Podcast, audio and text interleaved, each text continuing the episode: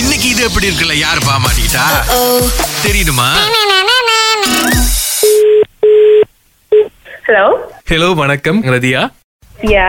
இல்ல இடையில உங்க சாப்பாடு சாப்பிட்டேன் கொஞ்சம் கம்ப்ளைண்ட்ஸ் இருக்கு சொல்லாமா Uh, சொல்லுங்க இல்ல பிரியாணி நல்லா இருந்துச்சு அதுல கம்ப்ளைண்ட் இல்ல ஆனா அந்த பிரியாணில இருந்த முட்டை மட்டும் ரவுண்டா இல்லங்க உங்கள்கிட்ட ரவுண்டா இல்லையா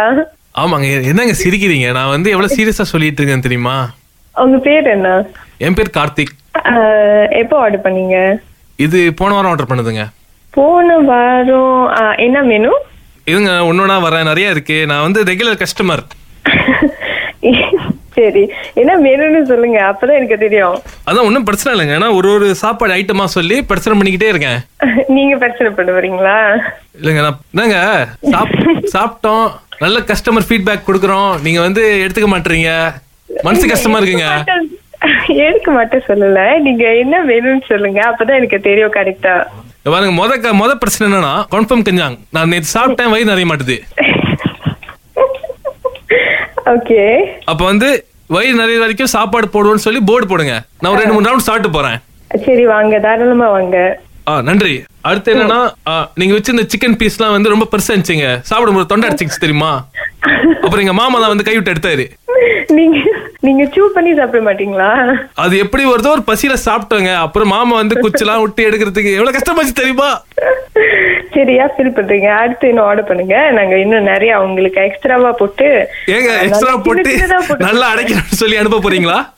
உங்களுக்கு வேணா நான் பிளண்ட் பண்ணி அனுப்புறேன் சிக்கன் மட்டும் ஏங்க நான் எவ்வளவு சீரியஸா பேசிட்டு இருக்கேன் நீங்க சிரிச்சுக்கிட்டே இருக்கீங்க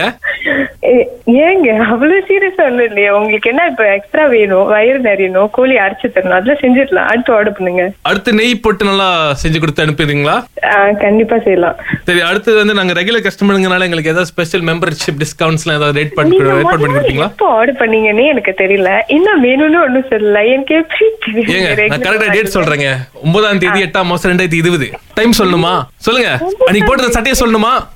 ஏங்க நான் எவ்வளவு சீரியஸா பேசிட்டு இருக்கேன் நீங்க சிரிச்சுக்கிட்டே இருக்கீங்க இதெல்லாம் சரியில்லை எங்க மாமாவை நான் கூப்பிடுறேன் மாமா என்னன்னு கேளு மாமா பேசிட்டியா நான் பேசிட்டேன் மாமா கேட்க மாட்டேன் அந்த பொண்ணு ஆமா அந்த தொண்டையில குச்சி ஊத்து கூட்டின அங்கிள் நான் தான் ஆ, சொல்லுங்க என்னன்னா வந்து போலீஸ் ரிப்போர்ட் பண்ணலாம்னு இருக்கோம் சரி உங்களுக்கு கால் பண்ணலாம்னா நீங்க வந்துட்டு ப- சிரிச்சுக்கிட்டு இருக்கிறீங்க எங்களுக்கு ப்ரூஃப் இல்ல பாருங்க சாப்பிட்டு எல்லாம் வெளியாயிருச்சு